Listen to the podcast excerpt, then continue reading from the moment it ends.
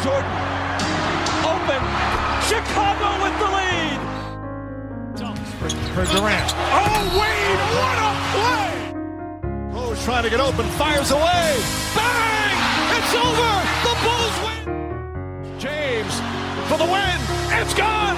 LeBron James at the buzzer! Curry gets it, fakes, fires three-pointer, bang! Καλησπέρα σε όλους και καλώς ήρθατε στο N B A podcast του Hack'n'Roll. Καλώς ήρθατε στο Around the League. Είμαι ο Μάνος. Εγώ είμαι ο Βασίλης. Επιστρέφουμε στο εβδομαδιαίο setup μας, οι δυο μας. Και είμαστε οι δυο μας και έρχονται πράγματα που μπορεί να, να μας κάνουν να μην είμαστε. Play-in, Celtics από τη μία, Bucks από την άλλη. Μπορεί να συναντηθούν. Αγχώνομαι, Βασίλη, αγχώνομαι. Και όταν λέει μπορεί να μην είμαστε οι δυο μας, εννοεί όχι να είμαστε περισσότεροι, να φύγει ο ένας από τους δύο. για, για να το διευκρινίσουμε λίγο. Αυτό, αλλά εντάξει, μέχρι τότε ξέρεις, ζούμε στο τώρα. Ναι. Ε, σε ένα τώρα που έχει γενικά, ήμασταν πολύ άσχολοι αυτό το, αυτή την εβδομάδα που μας πέρασε. Mm-hmm. Είχαμε εδώ τους Podbusters την προηγούμενη εβδομάδα, συζητήσαμε για τον Jaylen Brown, συζητήσαμε για τον ε, Franz Wagner, γενικά συζητάγαμε για δυόμιση ώρες μόνο. Οπότε όποιος δεν έχει μπει να τα ακούσει, αν είναι δυνατόν, αν είναι δυνατόν, μια φορά το χρόνο έρχονται οι Podbusters. Πρέπει να το, να το κάνετε σωστά.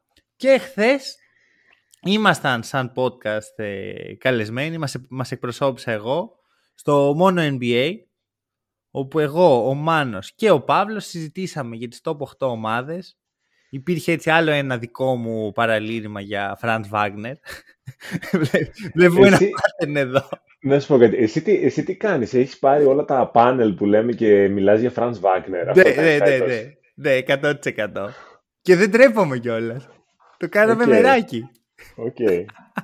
ε, να ευχαριστήσω για την πρόσκληση. Θα υπάρξει ανταπόδοση, να το πω και από εδώ. Στο Around the League, έτσι να συζητήσουμε για μόνο N B A.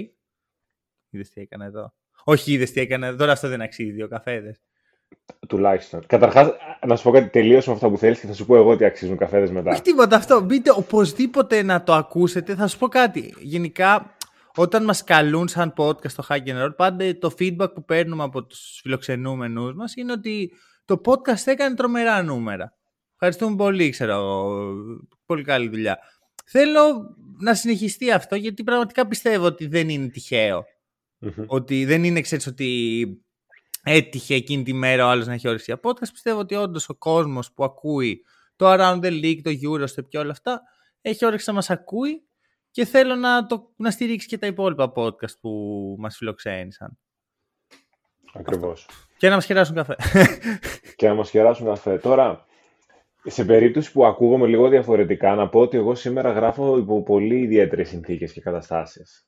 Πρώτα απ' όλα δεν γράφω στη βάση μου, γράφω από το Μούνστερ της Γερμανίας, που είναι ένα, μια κομμόπολη, και εγώ είμαι τελείως έξω και από αυτήν την κομμόπολη σε μια φάρμα, γιατί έχω έρθει για σουκού. Γιατί υπάρχουν και αυτές οι, οι, οι, οι ψυχαγωγικές υποχρεώσεις. Ο, ο Βασίλης που... το... περνάει τα σουκούτ σαν το Jokic.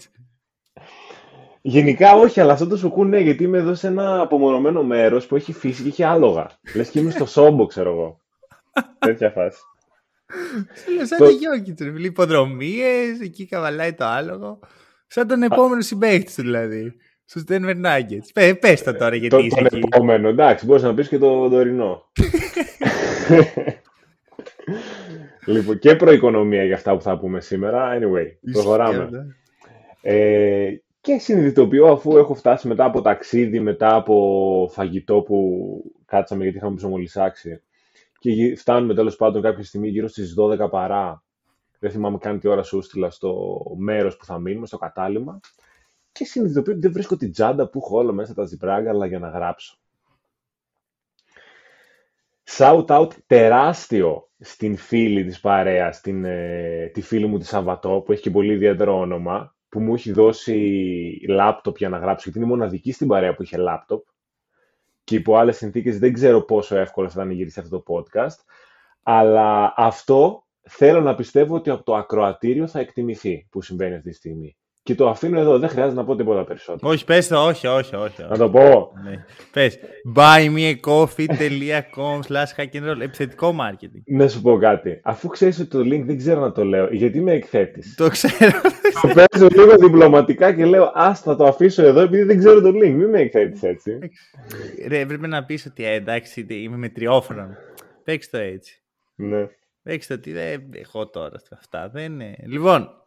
Πάμε να μιλήσουμε για μπάσκετ, καλά όλα αυτά. Ε, και θα πιάσω από κάτι που με ενδιαφέρει. Με ενδιαφέρει. Ε, δεν ξέρω γιατί, αλλά η φάση του Γκίντε με έχει, με έχει εξτάρει λίγο. Ίσως είναι λίγο η ίντριγκα που φέρει αυτό, ίσως είναι λίγο ότι μ' αρέσει ο παίχτης. Έχω δει αρκετά πράγματα για το τι συμβαίνει. Ε, και το τελευταίο... Επίσημο, επίσημο, δεν είναι επίσημο, αλλά το τελευταίο έτσι update που μπορούμε να χρησιμοποιήσουμε και δεν είναι από το τι εμ ζι, mm-hmm. είναι από τον Bogut, ο οποίος εντάξει είναι και αυτός Αυστραλός, σίγουρα υπάρχει κάποια σύνδεση εκεί, δεν νομίζω ότι τυχαία βγήκε και άρχισε να λέει πράγματα από το κεφάλι του. Και αυτό που είπε είναι ότι πρώτον η Oklahoma City ήξερε, mm-hmm. ήξερε τι συμβαίνει, ήξερε ε, τι, ότι έχει γίνει αυτό, ότι αυτά όλα έχουν γίνει ένα χρόνο πριν. Και ότι ο Γκίντε, όσο συνέβαιναν αυτά τα βίντεο και οι φωτογραφίες που είδαμε, δεν είχε εικόνα για την ηλικία της κοπέλας, το οποίο βγαίνει και νόημα αν σκεφτείς ότι ήταν σε ένα κλαμπ μαζί. Δεν θα μπορούσε να είναι δεκαπέντε δεκαέξι χρονών σε ένα κλαμπ, οπότε αυτή είναι αυτή τη στιγμή η θεωρία. Δεν ξέρω εσύ πώς το βλέπεις ή αν σε νοιάζει κιόλας, να σου πω την αλήθεια. Δεν με πολύ νοιάζει βασικά, ναι, γιατί δεν, τώρα δεν ξέρω αν είναι όντως ε, actual club ή αν ήταν private party ή οτιδήποτε όλο αυτό. Μάλλον mm-hmm. club είναι. Αλλά, κοίτα, εγώ θέλω να σταθώ πάρα πάρα πολύ σε κάτι που είπε ο Bogut και με έκανε trigger και νομίζω είναι το πιο σωστό που ακούστηκε, που είναι γενικά όλη αυτή η φάση με τα social media mm. και με το δικαστήριο που γίνεται μέσω των social media, που νομίζω ότι είναι η κουλτούρα της εποχής πλέον. Ναι. Ότι ουσιαστικά ο κάθε ένας πίσω από ένα είτε πληκτρολόγιο είτε smartphone, τις περισσότερες φορές smartphone, ε, βγαίνει και δικάζει ε, τους πάντες και τα πάντα, θεωρώντας ότι γνωρίζει τα πάντα. Μπράβο.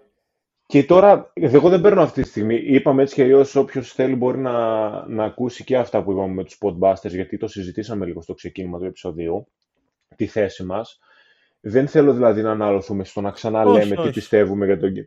Αλλά πρέπει να έχουμε λίγο τα αυτιά μας και τα μάτια μας ανοιχτά, να μπορούμε να καταλαβαίνουμε τι διαβάζουμε, mm-hmm. ε, να μην τσουβαλιάζουμε τα πάντα και να αντιλαμβανόμαστε ότι ακόμη και ένα υποτίθεται χιουμοριστικό post που μπορεί να γίνει και να γίνει viral, ας πούμε, στο, είτε στο Twitter, είτε στο Instagram, είτε οπουδήποτε, Ε, έχει επιπτώσεις. Εμείς δεν θα τις καταλάβουμε ποτέ, αλλά για κάποιους ανθρώπους έχει επιπτώσεις. Και δεν μιλάω απαραίτητα για τον Γκίντε τώρα, και για την κοπέλα την ίδια έχει επιπτώσεις. Ναι, δεν έχει, είναι... συμφωνώ. Που, βέβαια, εγώ θα σου πω κάτι, ο Γκίντε είναι είκοσι ένα χρονών.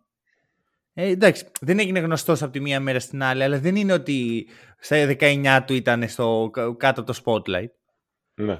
Έχει πάει σε μια ξένη χώρα για αυτόν, να παίξει μπάσκετ. Να κάνει τη δουλειά του. Εντάξει, είναι δουλειά προνομιακή για πολλούς λόγους και μια δουλειά που θα θέλαμε πάρα πολύ. Ναι, είναι κάτι το οποίο στα... κάνει λιγότερο δύσκολο το ότι έχει αφήσει πίσω του τη χώρα που μεγάλωσε και έχει πάει στην Αμερική να παίξει. Όχι. Οπότε και δεν είναι, νομίζω ότι είναι το παιδί που ξέρεις, είναι άφθαρτος σε αυτό το πράγμα. Σίγουρα τον επηρεάζει. Και δεν μπορεί να φταίει. Αν φταίει, okay, αλλά αυτό δεν το κρίνω εγώ στο Twitter. Δεν έχω δουλειά. Θα το κρίνει η δικαιοσύνη, θα το κρίνει η ομάδα, θα το κρίνει το εν μπι έι. Συμφωνώ. Δεν έχουμε και... στοιχεία. Δεν είναι τύπου Miles Bridges, ρε παιδί μου, που βλέπαμε βίντεο, ξέραμε τι συμβαίνει. Είναι πολύ θεωρητικά όλα εδώ. Και επειδή έχω δει και πάρα πολλά memes, ας πούμε, με τον Karl Malone να δίνει τη σκητάλη στον Γκίντε, δεν είναι περίπτωση Karl Malone. Δεν είναι περίπτωση Karl Malone. Που μιλάμε για κάτι τελείως διαφορετικό. Και ακόμη και αν φταίει, όπως λες, που δεν λέω και εγώ από τη μεριά μου ότι mm. αποκλείεται να φταίει. Ναι. Μου μοιάζει ότι δεν φταίει. Μου μοιάζει Μπράβο. Κάτι φυσιολογικό όλο αυτό, αλλά ποτέ δεν ξέρεις τι, τι υπάρχει πίσω από όλο αυτό. Ε, έχουν ακουστεί πολύ βαριά πράγματα σε, και σε χιουμοριστικό και σε μη χιουμοριστικό, ας πούμε, επίπεδο. Δηλαδή, τις προάλλες ανέβηκε ένα tweet, δεν θυμάμαι καν σε ποια πλατφόρμα το είδα, που έλεγε για τον ε, G-Day, average, ας πούμε, όχι average στατιστική, συγγνώμη, η στατιστική του στο σημερινό παιχνίδι, δεκαπέντε πόντι, δεκαπέντε rebound, δεκαπέντε assist, δεκαπέντε κλεψίματα, ξέρω εγώ, δεκαπέντε ναι, τάπες, ναι, ναι. γιατί η κοπέλα, ας πούμε, ακούγεται ότι είναι δεκαπέντε χρονών. Και νομίζω ξένος ήταν αυτός που το έκανε retweet, γιατί ήταν στο Twitter τότε, το θυμήθηκα, και έγραψε κάτι για παιδεραστίες και κάτι τέτοια. Και είμαι σε φάση, ρε φίλε, γνωρίζεις τι είναι η παιδεραστία, σε προετοιμάσει. Αυτό, χρησιμοποιώ μια τέτοια λέξη. Δηλαδή, σαν άνθρωποι, έχουμε θέσει ένα όριο, ότι τα δεκαοκτώ είναι τα χρόνια της ενηλικίωσης, και με βάση αυτό το όριο παίζει το νομικό κομμάτι. Πέρα από το νομικό κομμάτι όμως, παίζει και το κοινωνικό κομμάτι, το οποίο δεν ορίζεται. Και αυτή τη στιγμή που δεν ορίζεται, πρέπει να καταλάβεις ότι είναι πιο normal μια κοπέλα των δεκαπέντε δεκαέξι χρονών να την ελκύει ένας τυπάς είκοσι χρονών. Ναι. Και δεν είναι η ίδια περίπτωση με το να πηγαίνει ένας σαραντάχρονος να πουλάει το κύρος του, το πρεστίζ του, το, τη θέση του στην κοινωνία, οτιδήποτε, ε, και να την ξεμυαλίζει. Δεν είναι η ίδια περίπτωση. Ακριβώς. Συν ότι στην Οκλαχώμα, αν είσαι δεκαέξι, ε, αν είναι κοπέλα δεκαέξι, το αγόρι, γιατί αυτό πάει both ways, είναι κομπλέ. Δηλαδή, το δεκαέξι είναι το κατώτατο, το, το, το όριο, ας πούμε. Mm-hmm. Τέλος πάντων, ας προχωρήσουμε ε, και να μιλήσουμε για κάτι επίσης όχι ευχάριστο. LaMelo Ball.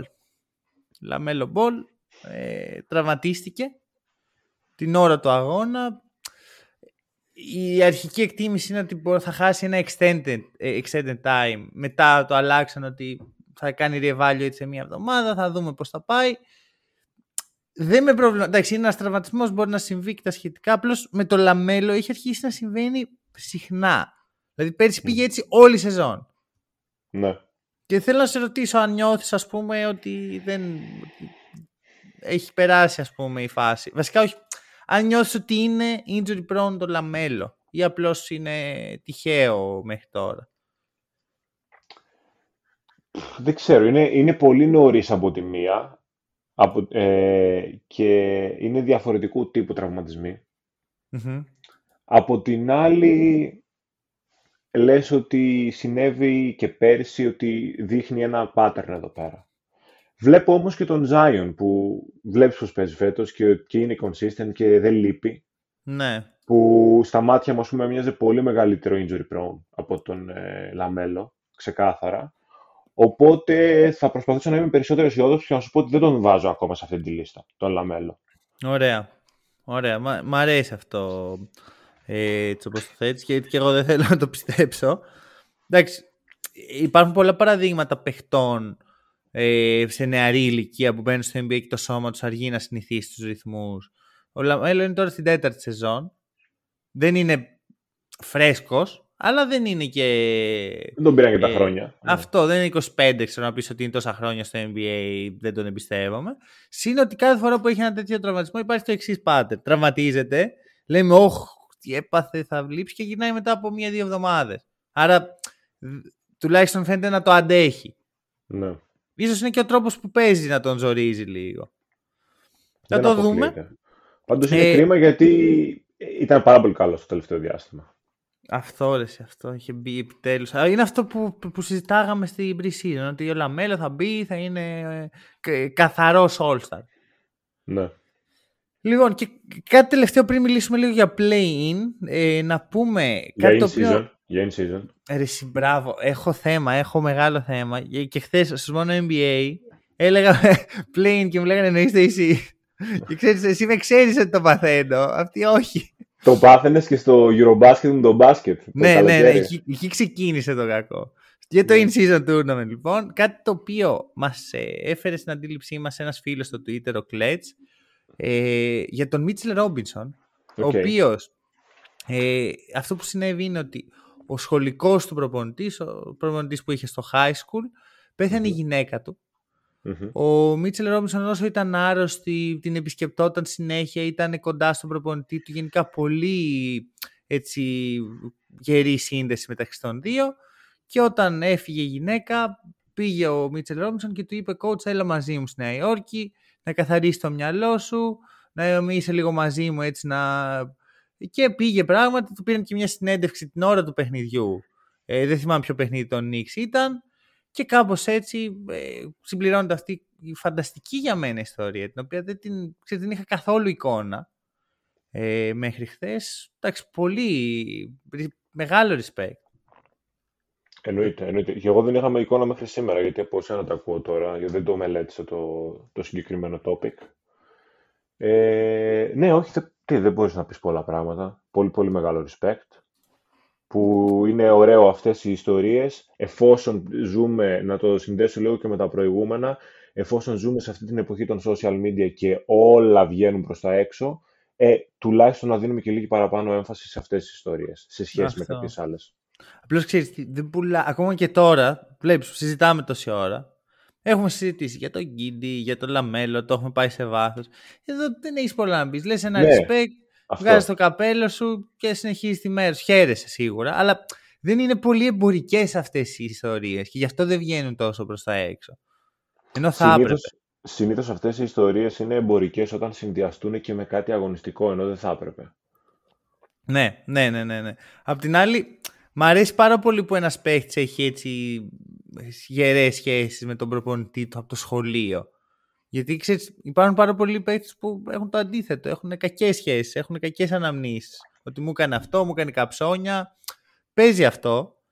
Ναι. Respect στο Mitchell Robinson. Λοιπόν, και πάμε για το in-season tournament. Πάμε. Ε, έχουμε το bracket, ολοκληρώθηκε η φάση των ομίλων του κυπέλου. Mm-hmm. Και έχουμε το bracket με οκτώ ομάδες.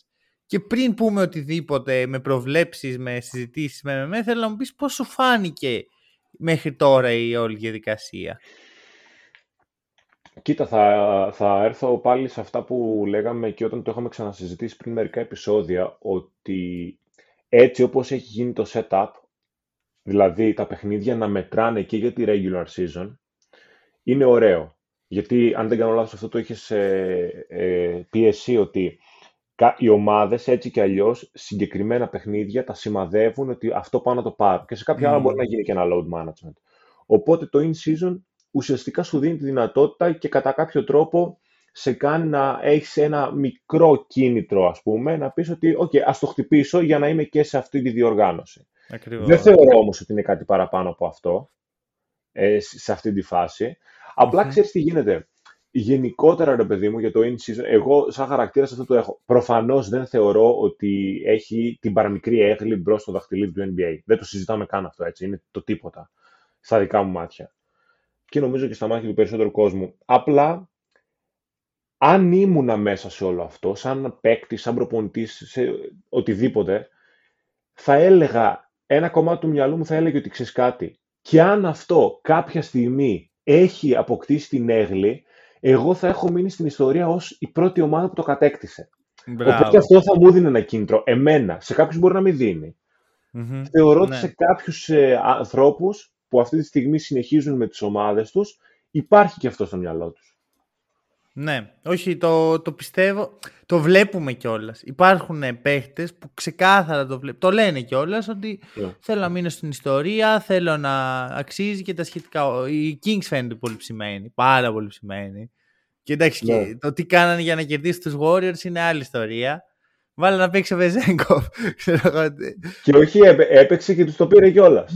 Ναι, καλά, φανταστικό παιχνίδι. Εντάξει, είχα χοροπίδαγα. χοροπίδαγα. Ε, να, να πω τώρα για το, το σκηνικό που βάζει το πρώτο το τρίποντο και βγάζει την πίεση από πάνω και λέει ένα γαμό την πουτάνα μου εκείνη την ώρα. Είναι, φίλε, είναι απίστευτη σκηνή για μένα. Ανατρίχες εγώ εκείνη την ώρα, αλήθεια σου λέω. Δηλαδή μέσα μου, επειδή το βλέπα το μάτι σε επανάληψη, το leak μας, δεν ήξερα τι είχε γίνει. Και το βλέπω όλα και λέω ρε φίλε, άντε ρε Σάσα, ξέρω εγώ, γάμισέ τους τώρα. Δηλαδή, λες και ήμουν εγώ ένιωθα εκείνη την ώρα, το ήθελα πάρα πολύ. Ναι, ναι, ναι, ναι, όχι, το, το νιώθω και εντάξει, εγώ γενικά να ξέρεις, οι δύο ομάδες στο N B A που μπορεί να με κάνουν να σηκωθώ από την καρέκλα μου να πω «Α, ναι, πάμε, είναι οι Celtics και οι Kings». Οπότε δεν ήθελα και πολύ, ξέρεις, με το που γίνεται αυτό λίγο εκεί μετά. Και μ' άρεσε πολύ η άμυνα που έπαιξε. Να το ήταν καλό στην άμυνα, ήταν καλό στην άμυνα. Όχι, και δεν στέκομαι στα δύο μπλοκς. Γενικά το positioning που είχε στην άμυνα, ναι, δεδομένου ότι μιλάμε και για ένα παίκτη που ξέραμε ότι μπορεί να γίνει πολύ εύκολα exposed στην άμυνα του εν μπι έι, ήταν τουλάχιστον decent. Τουλάχιστον, για να μην πω πάνω από decent. Εντάξει, ρε ξυστή, επειδή εντάξει τώρα δεν θέλω να καν να μπω σε αυτή την κουβέντα που γίνεται στα social media κάθε μέρα με το Σάσα, ναι, και πραγματικά ναι. θέλω να βγάλω τα μάτια μου. Είναι γελίο. Ε, αλλά θα σου πω κάτι, αυτό που δεν καταλαβαίνουμε είναι το εξής. Ο Σάσα έχει βρεθεί στο εν μπι έι πρώτη του χρονιά, πρώτα του είκοσι μάτς. Το πώς είναι τώρα το perception που έχει το εν μπι έι για το Σάσα και το πώς θα είναι του χρόνου στα πρώτα είκοσι μάτς ή στα τελευταία είκοσι μάτς σεζόν ή στα τελευταία είκοσι μάτς της επόμενης σεζόν, δεν έχει καμία σχέση. Δηλαδή mm. τα βήματα που γίνονται στην αρχή για ένα παίχτη που πάει πρώτη φορά είναι τεράστια. Και δεν είναι ότι οι Kings του δώσαν ένα τεράστιο συμβόλαιο απλά για να τον κοιτάνε, να κάθει στον πάγκο. Κάτι σκεφτόντουσαν. Αν θα βγει είναι άλλη κουβέντα. Αλλά δεν γίνεται να έχουμε αποφανθεί σαν δικαστήριο ότι έτσι είναι τα πράγματα με το Σάσα μέσα σε είκοσι παιχνίδια. Δεν είναι, δεν έχεις ιδέα πώς είναι τα πράγματα με το Σάσα. Αποδέξου το. Δεν Έ, είσαι εδώ, εκεί. Εδώ στην Ελλάδα το έχουμε κάνει, λες και είναι μεσημεριανή εκπομπή. Ακριβώς. Με το, με το Σάσα. Δηλαδή βγήκε ο Μπράουν και είπε στην αρχή της σεζόν, ξέρω εγώ, ότι ο Σάσα μπορεί και να μην είναι στο rotation. Είπε κάτι ο Μπράουν και δεν ξέρω γιατί το είπε και είχε τους λόγους του που το είπε. Και μπορεί να μην ήταν και πολύ σωστό ή μπορεί και να ήταν, δεν στέκομαι σε αυτό. Και βγήκε προχθές και είπε ότι και ο Τζινόμπιλ ερχόταν από τον πάγκο. Που είναι δύο δηλώσεις, ξέρω εγώ, που προφανώς αναφερόταν στο Βεζένκοφ. Mm-hmm. Δύο τελείως διαφορετικές δηλώσεις σε ένα όχι και τόσο μεγάλο διάστημα. Κάτι μι, mm. λίγοι μήνες πέρασαν. Δηλαδή είμαστε ακόμα στο, πριν το πρώτο μισό του, του εν μπι έι.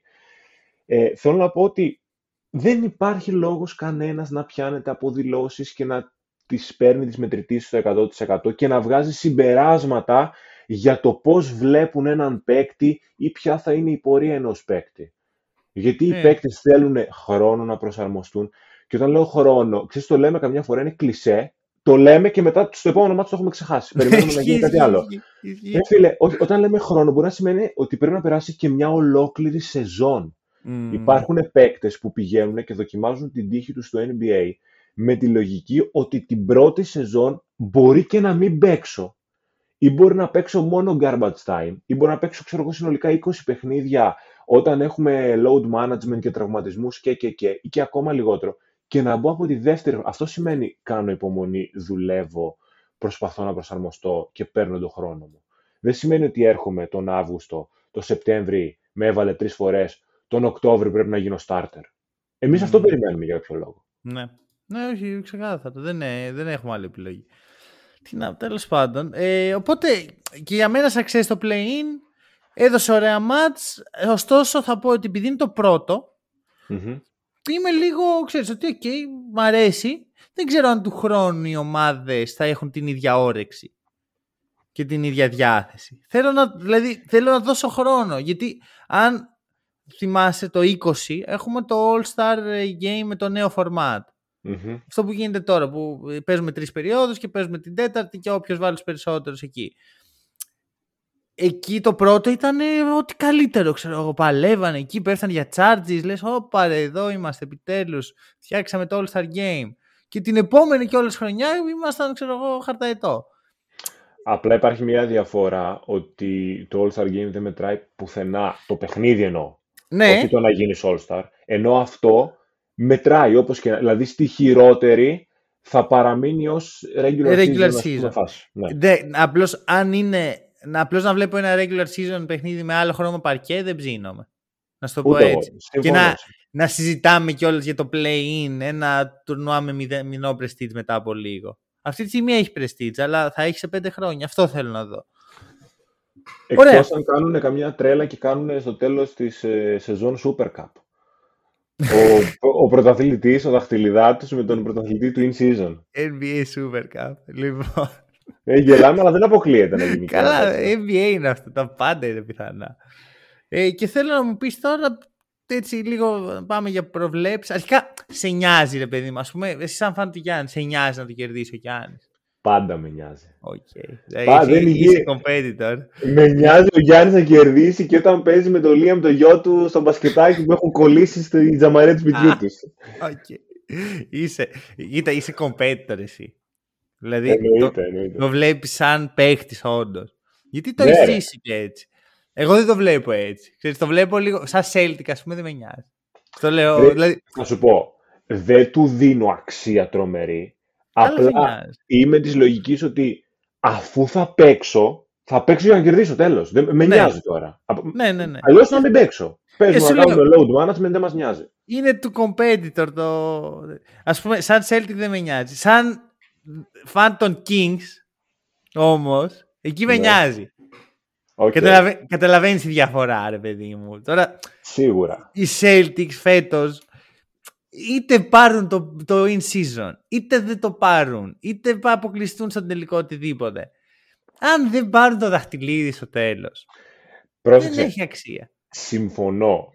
Δηλαδή, αν το πάρουν οι Bucks, εγώ δεν θα πω ότι α, εντάξει, κα, α, τι κάναμε. Ούτε καν. Δεν το ναι. συζητάμε. Τίποτα δεν κάναμε. Αυτό, Απλά αυτό. από τη στιγμή που παίζουμε, θέλω να το πάρουμε. Απ' την άλλη, στο Σακραμέντο, ρε φίλοι, η τροπεοθήκη είναι σαν το, σαν το ράφι που είχα εδώ που είναι άδειο. Εντελώς. Σκονισμένο. Πάνε και το ξεσκονίζουν κάθε μήνα. Έχουν ράφι βασικά. Δεν, δεν ξέρω. Μπορεί να πάρουν από τα IKEA, ξέρω. Να, αυτό, να φτιάξουν ρε εσύ. Ευ, ευκαιρία. Δηλαδή, το θεωρώ πολύ πιο σπουδαίο να το πάρει μια τέτοια ομάδα. Σίγουρα, συμφωνώ. Φυ, φυσικά δεν θα αρέσει πολύ στο N B A αυτό ότι α, είναι Celtics Lakers μέσα, είναι ο Γιάννης μέσα, είναι οι, King, οι Knicks μέσα και να το πάρουν mm-hmm. ας πούμε οι Kings. Τι να κάνουμε ρε N B A, τι να κάνουμε. Κάποιες φορές πρέπει η καλύτερη ομάδα να, να γυρίσει. Και η ομάδα που έχει παίξει το καλύτερο μπάσκετ στο in-season tournament μέχρι τώρα για μένα είναι η Sacramento Kings. Ισχύει. Οπότε θέλω αυτοί να το κερδίσουν και είναι και η πρόβλεψή μου να ξέρεις. Οκ, okay, δίνεις ε, Sacramento Kings. Ναι. Εσύ έχεις. Εγώ έχω. Δεν θα πάω με το συνέστημα. Δεν θα πω Bucks. Οπα. Δεν θα πω Bucks. Και για να μην το χρησιμοποιήσω κιόλας. Πάλι reverse psychology. Τα έχω ξανακάνει αυτά, αλλά δεν βγήκαν. Τέλος πάντων. Θα πω Phoenix Suns. Και το πετάω σαν βόμβα και το αφήνω εδώ γιατί θα συζητηθεί σε επόμενα επεισόδια. Ωραία. Μ' αρέσει. Θα μ' αρέσει. Ωραία. Λοιπόν, ε, νομίζω ότι την επόμενη εβδομάδα παίζει να κάνουμε και in-season επεισόδιο μόνο. Ε. Θα είμαστε μέσα αρέσει. Στη... Και νομίζω ότι δεν έχει και άλλα μάλλον. Νομίζω μόνο in-season θα παίξουμε. Έχει και, δηλαδή, Δευτέρα, Τρίτη έχει in-season, Τετάρτη έχει match. Πέμπτη okay. in-season, Παρασκευή match και Σάββατο τελικός. Okay. Λοιπόν, ωραία. Περίεργο, ναι, ναι. Πάμε και στα δικά μας. Να πω το εξής. Υπάρχει ένα meme, ένα, μια εικόνα, ρε παιδί μου, που μπορεί να τη δει κάποιος άμα έχει μπει λίγο στο Twitter. Mm-hmm. Που, αυτή παίζει πάρα πολλά χρόνια. Και την είχα δει εγώ κάποτε και μ' άρεσε. Μα, μας την έχουν στείλει κιόλας, δηλαδή ανανεώνεται συνέχεια, ανακυκλώνεται. Συζητάμε λοιπόν με βάση αυτή την εικόνα που θα την εξηγήσω προφανώς να κάνουμε αυτό το επεισόδιο. Και τρεις μέρες πριν το επεισόδιο, ενώ το έχουμε συζητήσει δύο εβδομάδες πριν ότι θα το κάνουμε. Πάλι για κάποιο λόγο γίνεται viral αυτή η φωτογραφία. Επειδή έπαιξε ο Jokic ενάντια στο Sengun και αναφέρομαι στη φωτογραφία που είναι ο Sengun είναι το Charmander από τα Pokemon, ο Sabonis είναι το Charmeleon και ο Jokic είναι το Charizard. Είναι ας πούμε οι τρεις μορφές του, του, ενός Pokemon και οι τρεις παίχτες αυτοί που έχουν αρκετά παρόμοια χαρακτηριστικά. Ναι. Και σήμερα το, το επεισόδιο μας είναι αυτό. Είναι αυτή η φωτογραφία. Αρχικά να ξεκινήσουμε και να πούμε ότι κάνουμε τράμπα σε αυτό το meme το Sabonis με τον Sengun. Και να ξέρεις έχω και νούμερα για να τους κάνουμε τράμπα. Βρε τι νούμερα, χωρίς νούμερα. Έχω νούμερα. Έχω νούμερα. Άμα βάλουμε τα νούμερα, μην τον κάνουμε και Charizard. Όχι, εντάξει, υπερβολικό αυτό που λέμε. Αλλά είμαι πολύ, πολύ hyped με τον συγκεκριμένο. Αλλά σίγουρα για μένα ο Sengun αυτή τη στιγμή είναι πάνω από Sabonis. Κοίτα, σαν ταλέντο σίγουρα. Εμένα αυτό που με νοιάζει είναι πόσο χρήσιμος είναι για την ομάδα του. Γιατί αυτό θα συζητήσουμε ναι, σήμερα. Δεν, πώς... είναι, δεν είναι λογικά. Θα το πιάσω. Ωραία, λοιπόν. Να πιάσουμε τους Kings πρώτα, αφού το, να το συνδυάσουμε και με το play-in που συζητάμε. Να πιάσουμε, ναι, ναι, βεβαίως. Sacramento Kings, ε, αυτή τη στιγμή είναι στο δεκαεπτά. Θα σου πω κάτι. Είναι περίεργη σεζόν μέχρι τώρα. Έχουν ups and downs, θα πω. Ε, γενικά δεν μπήκαν και τόσο καλά σε σχέση ναι. με το περσινό hype. Ε, είναι δέκατη τρίτη επίθεση, δέκατη ένατη άμυνα. Δεν είναι αυτά νούμερα που θα σε κάνουν να μπει στα play-offs. Στα play-off ή... μπορεί να μπεις. Και πάλι είσαι η τελευταία τρύπα του ζουρνά στα play-offs. Αν μπεις στους δέκατη τρίτη... Μισό, μισό τέμα. Ή ποια είσαι? Η τελευταία τρύπα του ζουρνά. Είναι έκφραση. Τι σημαίνει αυτό? Ότι είσαι ο τελευταίος τροχός αμάξης. Το... Δεν σε υπολογίζει κανένας. Ωραία. Σύμφωνοι. Αλλά... Ωστόσο αυτή τη στιγμή είναι πέμπτη στη Δύση. Στην ανταγωνιστική είμαι... Πρόσεξε. Επειδή είμαι believer, είμαι αυστηρός. Μπράβο. Μ' αρέσει. Απαιτώ, απαιτώ από αυτούς να μην είναι δέκατη τρίτη επίθεση και δέκατη ένατη άμυνα. Αντιλαμβάνομαι ότι η άμυνα δεν είναι το δυνατό μας σημείο. Το ξέραμε από πέρσι. Δεν είναι κάτι καινούριο. Αλλά θεωρώ ότι αυτή η ομάδα με τον Fox, ο οποίος παρένθεση είναι σε εξαιρετική κατάσταση. Είναι, είναι, είναι. είναι φωτιά. Με τον Sabonis, με τον Keegan Murray που όταν μιλούσαμε για τους παίκτες που θα κάνουν breakout season είχε αναφερθεί. Νομίζω mm-hmm. στα honorable mentions ήταν. Δεν είχε κάνει μέχρι τώρα. Ή, όχι, δεν ήταν στα honorable mentions, ήταν δικός μου. Ήταν ναι, δική μου επιλογή. Ναι. Περιμένω πολύ περισσότερα από αυτόν. Είναι πολύ πολύ χαμηλά. Ναι. Ε, βλέπω, βλέπω την προοπτική και στεναχωριέμαι που δεν βγαίνει αυτή τη στιγμή μέχρι στιγμής. Εντάξει, συγχρόνως θα σου πω το εξής. Και εγώ δεν δικαιολογώ, δηλαδή ήθελα κάτι καλύτερο σίγουρα. Ωστόσο παίζουν δύο πράγματα. Το ένα είναι ότι οι Kings αντιμετώπισαν πρώτη φορά το adversity, ας πούμε, την αντιξοότητα. Είχαν, ξεκινάει η σεζόν, ψιλοτραυματίζει το Fox, χάνει μερικά παιχνίδια, κάνουν ένα losing streak. Νομίζω έχουν ξεκινήσει ένα τρία, ένα τέσσερα. Και εκεί λίγο είναι η πρώτη φορά εδώ και ένα χρόνο που οι Kings γίνονται πάλι. Τώρα τι γίνεται και χάνουν και τα σχετικά. Και καταφέρνουν αυτό να το ξεπεράσουν. Ναι. Για μένα αυτό είναι πάρα πολύ σημαντικό. Μια ομάδα η οποία έχει βλέψει να πάει όσο πιο ψηλά γίνεται. Και εντάξει, δεν, είναι, δεν θα πάνε με αυτό το ρόστρο όσο πιο ψηλά γίνεται. Θα πάνε με, τη, με μια κίνηση, με οτιδήποτε. Αλλά mm-hmm. μια ομάδα που κοιτάει προς τα πάνω πρέπει να, το ξε, να καταφέρει να ξεπερνάει τέτοιες στιγμές, αλλά πρέπει να τη ζήσει κιόλας. Απαιτείται, απαιτείται να τη ζήσει, αν με ρωτάς. Αυτό. Για να χτίσει το χαρακτήρα που χρειάζεται για να φτάσει μέχρι τέλους κάποια στιγμή. Το δεύτερο είναι εντάξει, η επίθεσή τους είναι σε πολύ άσχημα νούμερα σε σχέση με πέρσι. Δεν νομίζω όμως, επειδή του, τους έχω δει ρε παιδί μου, δεν νομίζω ότι θα μείνει εκεί, θα μείνει δέκατη τρίτη. Νομίζω ότι μπορεί να πάει top πέντε και πάλι. Πέρσι να θυμίσω ότι είχαν την καλύτερη επίθεση του πρωταθλήματος οι Kings. Αυτό που βλέπω είναι μια πρόθεση να παίξουν άμυνα. Ναι. Ε, δηλαδή... Φαίνεται να υπάρχει κάτι εκεί πέρα να το έχουν προσέξει λίγο παραπάνω. Σίγουρα θέλει χρόνο όμως όλο αυτό. Δηλαδή δεν είναι κάτι το οποίο θα γίνει από τη, στα πρώτα είκοσι μάτς σεζόν. Το θέμα με εμένα δεν είναι πώς είναι τώρα η Kings, αλλά πώς θα είναι σε εξήντα μάτς από τώρα. Σίγουρα. Ε, θα σταθώ λίγο σε αυτό που λες για την πρόθεση να παίξω άμυνα που ισχύει. Απ' την άλλη δεν υπάρχουν τα εργαλεία για να γίνει μια... Top άμυνα. Top, ε, top δέκα, ο, πολύ δύσκολο. Πολύ δύσκολο. Το πέντε αλλά, αδύνατο. Το πέντε είναι. Πρέπει να έχεις πει τους παίχτες. Αλλά μου αρέσει γενικά, παρότι ήμουν αυστηρός έτσι πως ξεκίνησα να μιλάω mm. για τους Kings, θεωρώ ότι είναι στο σωστό δρόμο. Mm. Ε, θεωρώ ότι και εγώ είμαι, πιστεύω αυτό που λες, τώρα δεν ξέρω αν θα φτάσει να είναι top πέντε η επίθεση, αλλά θεωρώ ότι θα φλερτάρει με το top πέντε. Θα είναι εκεί στο έξι εφτά. Ε, αν καταφέρουν να είναι στην εικοσάδα στην άμυνα, δηλαδή σε αυτά τα... Γιατί πέρσι δεν θυμάμαι για να είμαι ειλικρινής, αυτή τη στιγμή δεν το έχω πρόχειρο, ήταν χειρότερη στην άμυνα.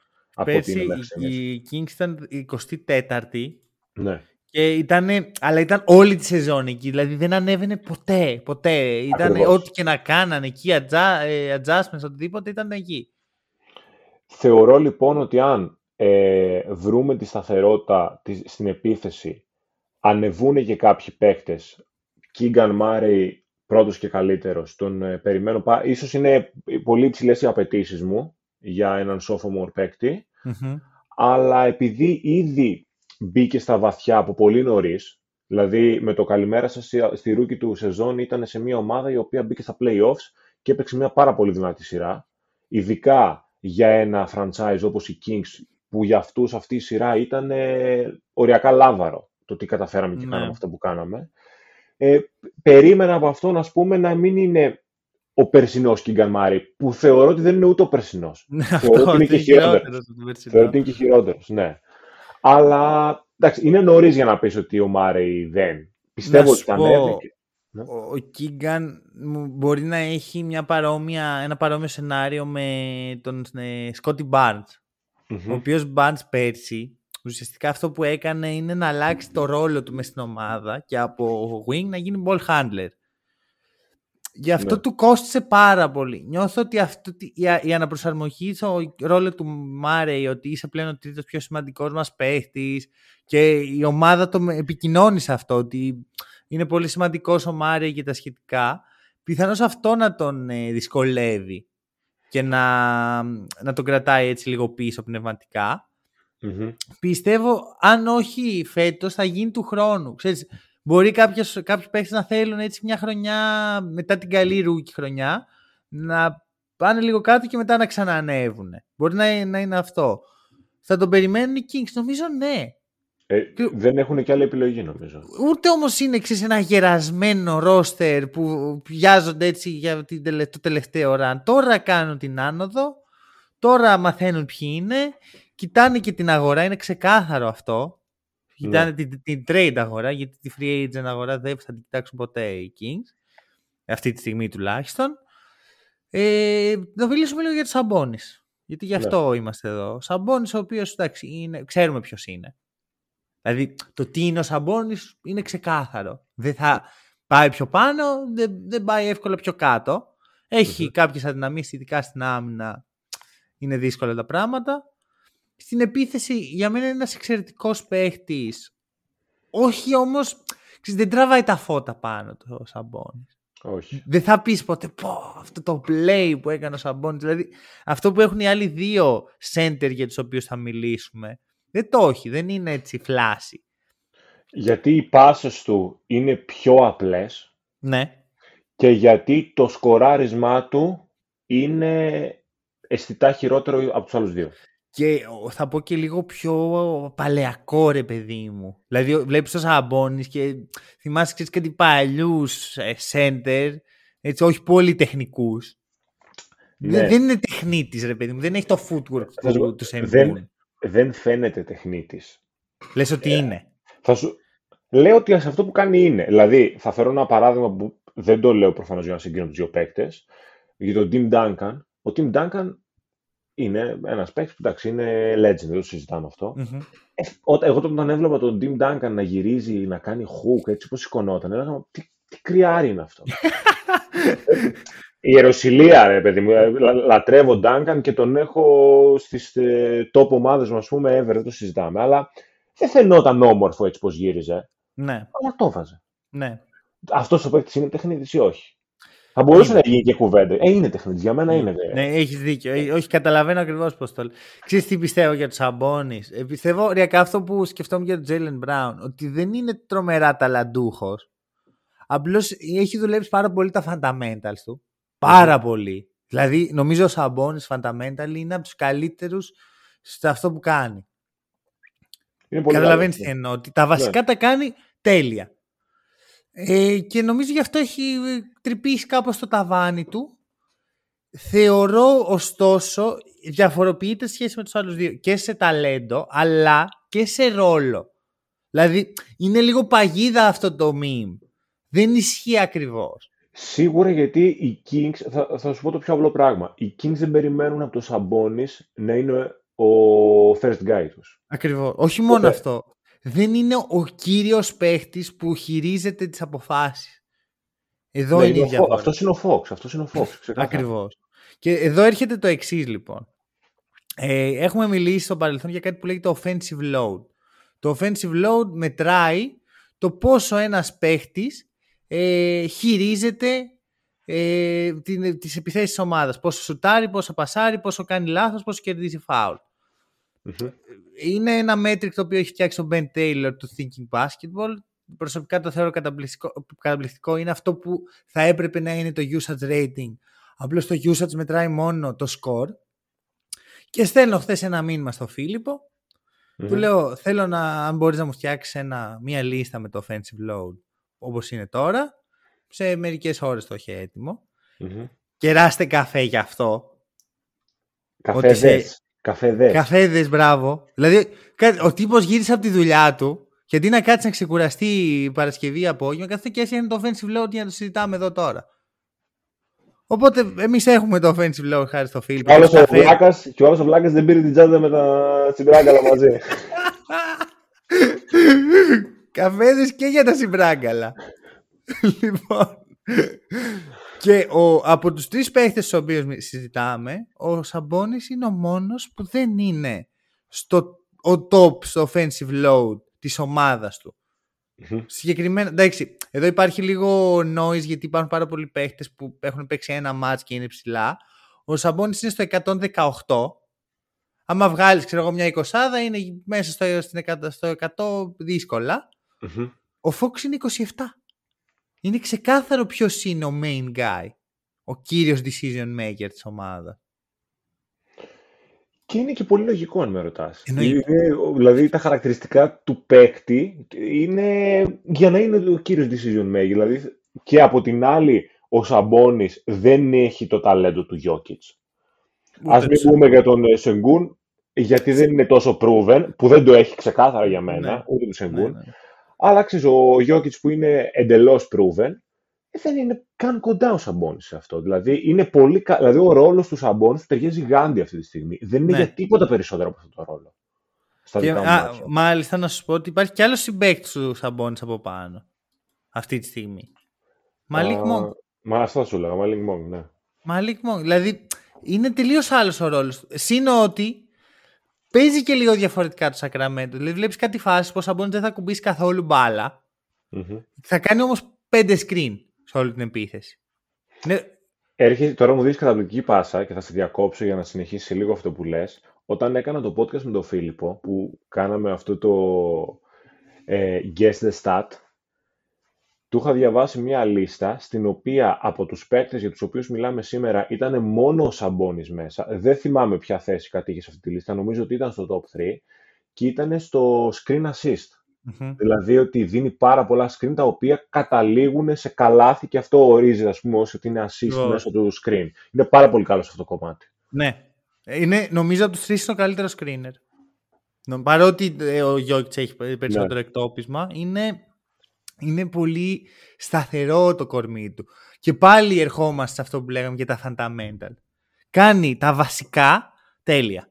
Το οποίο screen είναι ένα πάρα πάρα πολύ σημαντικό εργαλείο. Ανέκαθεν στο μπάσκετ ήταν πάρα πολύ σημαντικό εργαλείο και νομίζω ότι από τους θεατές δεν εκτιμάται τόσο, τόσο πολύ και θέλει και πάρα πολύ, δηλαδή το screen δεν έχει να κάνει με το ταλέντο. Ναι. Το μπασκετικό ταλέντο, το πιο χειροπιαστό. Είναι να είσαι εργάτης. Να είσαι είναι εργάτης. Να είσαι εργάτης και να έχεις και αντίληψη. Γιατί χρειάζεται και η αντίληψη Μπράβο. πάρα πολύ. Γιατί ακόμη και οι μοίρες της γωνίας που θα στήσεις στο screen είναι βασικά το πιο βασικό πράγμα σε πρώτη φάση. Και από εκεί και πέρα η δουλειά του να χτίσεις το σώμα σου, το κέντρο βάρους σου και όλα yeah. τα υπόλοιπα. Είναι ένας συνδυασμός αντίληψης και δουλειάς και δεν είναι καθόλου εύκολο. Οπότε εννοείται ότι αυτό που κάνει ο Σαμπόνις είναι πάρα πολύ, πάρα πολύ καλό. Αυτό, αυτό. Και εντάξει, θεωρώ ότι όχι μόνο από τους θεατές αλλά και από πολλούς προπονητές έχει υποτιμηθεί το screen πλέον. Και οι ομάδες που εκτιμάνε τέτοια στοιχεία και οι παίχτες παίρνουν κούπες, κάνουν τέτοια πράγματα. Βλέπε Golden State Warriors, π.χ. Ωραία. Ε, πάμε, να, πάμε και στους άλλους δύο. Είπαμε mm-hmm. για τους Σαμπόνις. Είπαμε και πώς διαφοροποιεί το Σαμπόνις. Πάμε στο που λένε σου. Στο, στο, στο μπασκετικό κράσο που θα έλεγε κανείς. Το, το τεράστιο μπασκετικό κράσ μου. Βασικά δεν ξέρω αν είχα ποτέ μεγαλύτερο, να σου πω την αλήθεια. Είμαι σε μια τέτοια κατάσταση τώρα.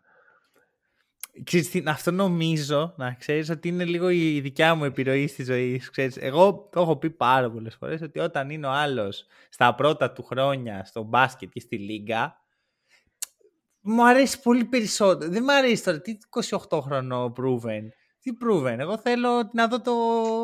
την εξέλιξη. Είναι ο έρωτας και η αγάπη. Θες μπράβο, να μιλήσουμε γι' αυτό. Θες να μιλήσουμε γι' αυτό τώρα. Είναι μπράβο. Ο έρωτας και η αγάπη. Ο Γιάννης είναι αγάπη. Μπράβο. Ο Σενγκούν είναι έρωτας τώρα. Έχει διαφορά.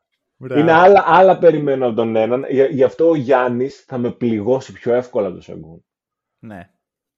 Ναι, το, το καταλαβαίνω πολύ καλά αυτό. Βασικά όχι, αν δεν βγει ο Σενγκούν δεν θα σε πληγώσει όμως. Βρε θα με πληγώσει, αλλά θα, θα, κάτω. θα, πάω, στο επόμενο, θα πάω στο επόμενο μπαρ και θα δω το Βάγκνερ, καταλαβες. αν, α, αν με πληγώσει ο Γιάννης, ποιο θα βρω. Σωστό. Κανένα. Σωστό, σωστό. Μετά πάω σε... Ναι, μετά πάω στον ψυχίατρο, ξέρω εγώ, δεν, δεν υπάρχει άλλος. το, το κατανοώ απολύτως. Το κατανοώ απολύτως. Λοιπόν, ωραία. Ε, οπότε για πες τώρα ε, για Σενγκούν. Πάρε πάνω σου. Και για Ρόκετς. Κοίταξε, να, να πάρω πάνω μου να, να ξεκινήσω από το κομμάτι του γιατί τον λατρεύω. Πρώτα απ' όλα μου αρέσει πάρα πολύ ε, ο τρόπος παιχνιδιού του, που εννοείται ότι μοιάζει full με αυτόν του Jokic. Ε, το έλεγα πάντα ότι πρέπει ο προπονητής των Ρόκετς, ο προηγούμενος, όχι τωρινός, γιατί ο τωρινός το είναι μεγάλη γάτα και το κατάλαβε, να χτίσει την ομάδα γύρω από το Σενγκούν mm-hmm. και όχι γύρω από κάτι Jalen Green και κάτι τέτοιος. Ε, τώρα εντάξει. Δεν είναι, πες, πες, πες. Δεν, έχω, δεν... έχω για Jalen Green. Έχω για Jalen. Θα, θα πάμε και σε αυτό, θα πάμε και σε αυτό. Απλά θέλω... Εγώ τρελ... είδα και τη... το πρόσφατο το, το podcast που έκανε με τον Paul George. Ναι. Και τον λάτρεψα ακόμη περισσότερο. Ναι. Γιατί πρώτα απ' όλα έχει αδιανόητη ταπεινότητα αυτό το παιδί. Ναι. Ντρε... Ντρεπόταν να μιλήσει. Ε, δεν ήξερε που μιλούσε εδώ, το μικρόφωνο ήταν εκεί, δεν ήξερε που μιλάει. Εγώ αυτό το λάτρεψα. Φανταστικός Πολ Τζόρτζ εκεί. Πολύ καλός. Πολύ καλός. Πάρα πολύ καλός. Ήτανε, λες και είχε το μικρό του ξαδερφάκι ναι. και τον είχε από κοντά και ήταν πολύ συγκαταβατικός, ήταν εξαιρετικός. εξαιρετικός. Και είπε πράγματα που τα... Τα ξέραμε λίγο πολύ, αλλά ρε παιδί μου και τα επιβεβαιώνει. Και είναι αλλιώς να τα ακούσεις από ένα τέτοιο παίκτη. Όπως ας πούμε ότι στην Ευρώπη, όταν χάνεις ρε παιδί μου, δεν μπορεί, μπαίνεις στο λεωφορείο και δεν μπορείς να γελάς ή δεν μπορείς να, να είσαι χαρούμενος ή να είσαι οκ. Okay. Χαρούμενος δεν θα είσαι γιατί μόλις έχασες, αλλά κατάλαβες να δείξεις ότι είσαι άνθρωπος. Όπως εσύ θα έχεις μια μέρα στη δουλειά σου κακή, θα ναι. κάνεις τη μαλακία σου, αλλά μετά θα βγεις ένα, να πιεις ένα ποτό, άμα είναι Παρασκευή βράδυ, και θα γελάσεις. Ο μπασκετμπολίστας στην Ευρώπη απαγορεύεται να το κάνει αυτό. Mm. Γιατί είναι κακό σημα... Και πρόσεξε, εμένα ξέρεις τι με ενοχλεί. Αν το νιώθεις, κάντο. Δεν... Γιατί να υπάρχει πρέπει. Ναι. Δεν... Δεν... Τώρα μην το αναλύσουμε αυτό. Τώρα δεν είναι πα, τόσο πολλά. Ναι, ναι, anyway. Λέει ότι εδώ είναι διαφορετικά. Δηλαδή είπε πράγματα που μου άρεσαν πάρα πολύ. Αυτό με τα αγγλικά... Μεγάλο respect που ας πούμε τον δυσκόλευαν στην αρχή, mm. που ήμουν λέει και τεμπέλης, είχα και τον Turkish guy μαζί μου και αυτά. Και εντάξει, full ακομπλεξάριστο στο welcome to the N B A moment του, για το κάρφωμα, που, που λέει, γυράζω στο, στο Turkish guy μου και λέω, με κάρφωσε, λέει. Ναι. Απίστευτο. Έδειξε και εκεί την υπεροψία που είχε, γιατί λέει, εγώ ήμουν νούμερο ένα μπλοκέρ, ξέρω εγώ, στην Turkish League και τέτοια, δεν έβλεπα κανέναν τύπο. Οπότε του έδωσα λίγο χώρο για να πάρω τα βήματα μαζί του και ήταν πολύ γρήγορος, λέγε. Με, με κάρβωσε και μου κάνω... Ναι. Καλά, εντάξει, είπες πριν, πριν πούμε να γράψουμε, λες, λοιπόν, αφού μιλήσω για plane, γιατί θα μιλάω τριάντα λεπτά για Σενγκούν, δεν καταλάβετε τι εννοούσες. Θα μπορούσα άνετα, αλλά όχι, θα τα κόψω. Όλο το podcast του Paul George. Αυτά τα αναφέρω, γιατί ρε παιδί μου, δεν έχουν να κάνουν με αυτό που βλέπεις στο γήπεδο.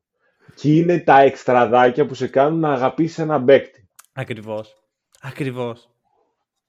Πώς λες εσύ μερικές φορές για το Wagner, ρε παιδί μου, που έχει, επειδή στη φωτογραφία τον είδες να κάθεται πιο πίσω, να έχει την ταπεινότητά του, είναι αυτά τα λεπτομέρειες που long term κάνουν τη διαφορά, γιατί ναι. δείχνουν πράγματα για το χαρακτήρα ενός αθλητή. Για μένα αυτό είναι το πιο σημαντικό. Εντάξει, είναι το ταλέντο που συζητάγαμε, είναι η συζήτηση που κάναμε με τους Podbusters, είναι το ταλέντο που ο Σενγκούν το έχει και είναι ξεκάθαρο εσύ. Είναι από την πρώτη μέρα ξεκάθαρο. Και μπαίνει, βγαίνουν και τις scouts από το N B A Και λένε Σενγκούν και δεν θα μπορεί να αμυνθεί και δεν θα μπορεί να επιτεθεί και δεν, το πώς δεν... Ρε, καθίστε λίγο, εκτιμήστε. Μου τη δίνει, γιατί είναι υπερόπτες. Νομίζω είναι. ότι μόνο, μόνο ένας τρόπος υπάρχει. Εκτιμήστε λίγο το αγνό μπασκετικό πράγμα. Σε ένα παιδί που είναι αυτό που λες, είναι το αγαπάει, το γουστάρει, είναι εκεί γι' αυτό. Γιατί δεν το εκτιμάμε αυτό από μόνο του. Και σε, έχει σε... και πολύ μπάσκετ μέσα του. Δεν είναι Μα μόνο το αγαπάει. Είναι όλο το πακέτο της. Απλώς όταν έχεις πολύ μπάσκετ μέσα σου μπορείς να την πατήσεις και να είσαι υπερόπτης Λούκα Ντόντσιτς. Και yeah. όχι μόνο. Και όχι μόνο, είναι άπειρα τα παραδείγματα. Έτυχε αυτό το παιδί να είναι ταπεινός, όπως και ο Βάγνερ το όχι αυτό. Και είναι το πρώτο πράγμα που έτσι με, με τράβηξε το Βάγνερ. Να τον ακούω να μιλάει και να βλέπω ένα πιτσιρικά που βέβαια να το πούμε αυτό, ότι αυτό που περιέγραψες για το ευρωπαϊκό μπάσκετ το κάνει λίγο αυτός στους παίκτες, τους κάνει λίγο ταπεινούς. Ότι είσαι μέλος μιας ομάδας. Τώρα τι μου λες εσύ σούπερ θαριλίκια και τέτοια. Ενώ οι Αμερικάνοι είναι αλλιώς. Είναι ότι εσύ αγόρι μου... Συγκριτικά εδώ... με το N B A είναι σίγουρα αυτό. το, το κάνει. Όχι μόνο το N B A. Και το high school στην Αμερική που είσαι δεκαπέντε χρονών και βλέπει έτσι το Λεμπρό να σε δει και εγώ ήρθε ο Λεμπρό να με δει. Εντάξει, αυτό είναι ερεσί, η απόλυξη της γενικότερης κουλτούρας της Αμερικής, ότι είμαστε το κέντρο του κόσμου. Ακριβώς, ακριβώς. Να σου πω τώρα λίγο για το αγωνιστικό κομμάτι των Rockets. Αρχικά, Ουντόκα. Μεγάλε Ουντόκα. Ο άνθρωπός μας είναι ο Ουντόκα. Δηλαδή, θέλω να με παντρέψει ο Ουντόκα. Ρεσί, φύγε εκεί. Τους βλέπει. Ε, ε, εγώ θα έλεγα όχι. Με αυτά που έχουν, δηλαδή. Δηλαδή από όλα όσα θα μπορούσες να πεις για τον Ουντόκα, έπρεπε να με παντρέψει. Όχι, ρε φίλε. Όχι, δεν θέλω. Έχεις δίκιο. Δεν θέλω. Το παίρνω πίσω, το παίρνω πίσω. Θέλω να είναι. Τι να σου πω, να είναι συνεργάτης μου. Όχι, αυτό, να είναι το αφεντικό μου. Κάτι, πες κάτι άλλο. Αυτό δεν ξέρω. Εντάξει, θέλω να τον παρακολουθώ. Ωραία. Ας πούμε εκεί. Ο Ουντόκα, ο οποίος πάει στους Ρόκετς, τους βλέπει, λέει μ, τι κάνετε καλό εσείς, ποιος είναι ο καλύτερος εδώ. Βγαίνει μπροστά ο Τζέιλεν Γκριν, τον κάνει στην άκρη όπως είχε κάνει στο κουνφου πάντα ο γέρος εκεί για να δείξει το κουνφου πάντα. Δείχνει το Σενγκούν και λέει γύρω από σένα θα χτίσουμε την επίθεσή μας. Και σε κάθε επίθεση που είναι στο παρκείο Σενγκούν πιάνει την μπάλα. Είναι τόσο απλό. Είναι... Ξεκινάει από εκεί. Υπάρχουν πάρα πολλά πράγματα που σιγά σιγά μπαίνουν μέσα. Για μένα το πιο σπουδαίο είναι ότι ο Jalen Green παίζει πλέον off-ball. Ναι. Εκεί, από εκεί ξεκινάνε όλα. Ότι αντί να έχουμε έναν παίχτη ο οποίος δεν είναι καλός στο να παίρνει αποφάσεις, να παίρνει αποφάσεις, τον βάζουμε να είναι αυτός που θα γυρνάει γύρω-γύρω. Ένα ρόλο παρόμοιο με τον Fox όταν παίζει off-ball. Γιατί ο Fox είναι και εξαιρετικός on-ball, αλλά υπάρχουν στιγμές που παίζει off-ball και επειδή δεν είναι, ξέρω, ο καλύτερος φουτέρ που έχω δει στη ζωή μου, κάνει άλλα πράγματα. Κόβει, γυρνάει γύρω από το screen και τα σχετικά. Κάνει αυτό το πράγμα ο Jalen Green και mm-hmm. έχει ανεβάσει και τον Sengun και τον Green. Εγώ θέλω να δώσω ένα respect στον Jalen Green εδώ. Mm. Ε, είπα προηγουμένως αυτό που ναι. είπα και ξέρεις γιατί το είπα. Γιατί εγώ πίστευα ότι ο Jalen Green μέχρι πέρυσι θα γίνει αυτό που είναι φέτος στους Wizards ο Jordan Poole. Μπράβο. Μπράβο. Πίστευα αυτό το πράγμα. Ήταν που, που ήταν αυτό, έδειχνε ότι πάει για εκεί. Και λέω τώρα, το κολοπέδι δεν θέλω να το βλέπω μπροστά μου. και είχαν το, έτσι έλεγα, αλήθεια. Και είχαν το Σενγκούν στο ρόστερ και λέω δες τι κάνει ο άλλος. Και ήρθε ένας προπονητής που ξέρει τι του γίνεται και που όχι μόνο ξέρει τι του γίνεται, μπορεί να επιβάλλει και αυτό που θέλει. Πολύ ναι. σημαντικό. Και βλέπεις ότι ακόμη και παίχτες για τους οποίους οι Ιωνοί δεν ήταν και καλύτεροι, όπως ο Jalen Green, ότι έχει πάρει τον κακό τον δρόμο, τον έχει βάλει σε ένα καλούπι. Τώρα, πόσο θα διαρκέσει αυτό θα το δείξει ο χρόνος εννοείται. Ναι. Αλλά προς το παρόν είναι να έχουμε κάτι στους Στον ε, Green, όπως και σε, σε όλους όσους έχουν περάσει από αυτή την ομάδα, του έκανε πολύ κακό η G League Ignite, που το mm-hmm. λέει είναι ο νούμερο ένας, νούμερο ένα εχθρός του μπάσκετ πλέον για μένα. Καταστρέφει γενιές και γενιές. Γιατί τους, τους ψελίζει ότι α, εδώ είναι το N B A, the big leagues. Παίζουν σε μια λίγα ανύπαρκτη που δεν παίζουν κανονικό μπάσκετ. Παίζει ο καθένας για τα νούμερά του. Και μέσα σε αυτό πρέπει αυτά τα παιδιά να προσαρμοστούν και να βελτιωθούν, που βελτιώνονται σωματικά, ναι. Μπασκετικά μηδέν. Χτίζουν κακές συνήθειες. Μπράβο. Μπράβο. Ε, έχει, έχουμε λοιπόν αυτό το πράγμα. Εντάξει, του πήρε δύο χρόνια του Green και, και το να έρθει ένας καλός προπονητής κάπως φτιάχνει το πράγμα και βλέπουμε ένα κανονικό ρόλο. Παίζουν και οι βετεράνοι που έχει πάρει το Houston. Έχω ένα παράπονο από τον Udoka, γιατί δεν είναι όλα ρόδινα. Έχεις δύο πιτσιρικάδες στο φετινό draft, τον Amen Thompson και τον ε, Cam Whitmore. Τόσο κακοί είναι και τους πετάς, ας πούμε, έτσι είναι. Δεν, δεν, ξέ, δεν τους έχω δει για, στο εν μπι έι setup για να μπορώ να σου πω ότι είναι κακοί, αλλά δεν μπορώ να πιστέψω ότι δεν μπορούν να πατήσουν το, το πόδι στο παρκέ. Το ακούω αυτό που λες, απλά να του δώσουμε το εξής ελαφρυντικό.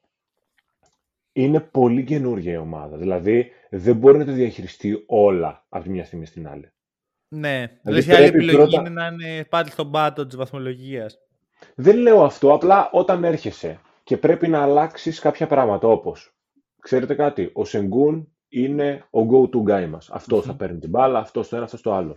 Εσύ, Jalen Green, κόβεις αυτές τις συνήθειες, γίνεσαι πιο πολύ off-ball, κάνεις το ένα. Ο άλλος το παρά... Δηλαδή, είναι πολλά μαζί mm-hmm. και μέσα σε όλο αυτό θεωρώ εγώ ότι αν όντως υπάρχει ένα ταλέντο και από εκείνη την πλευρά, μπορεί και να μην υπάρχει, να είναι κάτι που δεν το βλέπουμε εμείς, δεν ξέρω, αλλά θα ενταχθούν σιγά. Δηλαδή, άμα είναι να παίξουν, άμα αξίζουν να παίξουν, θεωρώ ότι θα παίξουν κάποια στιγμή. Ναι, μπορεί. Δεν πιστεύω ότι είναι ο, ο προπονητής που θα τους αφήσει γιατί δεν τον μοιάζει. Ναι. Για το καλό του κιόλας θα παίξουν. Δηλαδή και την πάρτι του να κοιτάξει, θα πρέπει να τους βάλει να παίξουν αν, αν μπορούν να προσφέρουν. Αυτό απλά θέλει είναι... να σιγά σιγά. Είναι long term και εντάξει, καλό όλο αυτό που περιγράφουμε, αλλά δεν θα πάρεις πρωτάθλημα με την τριάδα Jalen Green, Fred VanVleet και Sengun, θεωρώ. Ναι. Δηλαδή θέλει, θέλει και κάτι ακόμα, θέλει να μπει και κάποιος άλλος. Εντάξει, έχουν χρόνο. Να πω το εξής, ωραία, γιατί ουσιαστικά τώρα βάζουμε στην ίδια ζυγαριά Jokic και Sengun. Υπάρχουν τα χαρακτηριστικά εκεί. Αυτό που κάνουν τώρα οι Nuggets, που είναι η τέλεια μορφή αυτού που συζητάμε, το να παίζεις γύρω από, το, από τον ταλαντούχο σέντερ σου, mm-hmm. το χτίζουν οκτώ χρόνια. Κάθε χρόνο βάζουν νέα στοιχεία, βάζουν νέους παίχτες, μπαίνει ο Τζαμάλ Μάρεϊ, μπαίνει ο Μάικλ Πόρτερ, μπαίνει ο Άρον Γκόρντον. Θέλει χρόνο. Δεν θα γίνει μέσα σε είκοσι μάτς. Τώρα βλέπουμε mm. την πολλή αρχή αυτού που πρόκειται να γίνουν οι Houston Rockets. Και γι' αυτό εγώ είμαι τόσο high σε αυτό που βλέπω. Γιατί ήδη βλέπω καλά στοιχεία.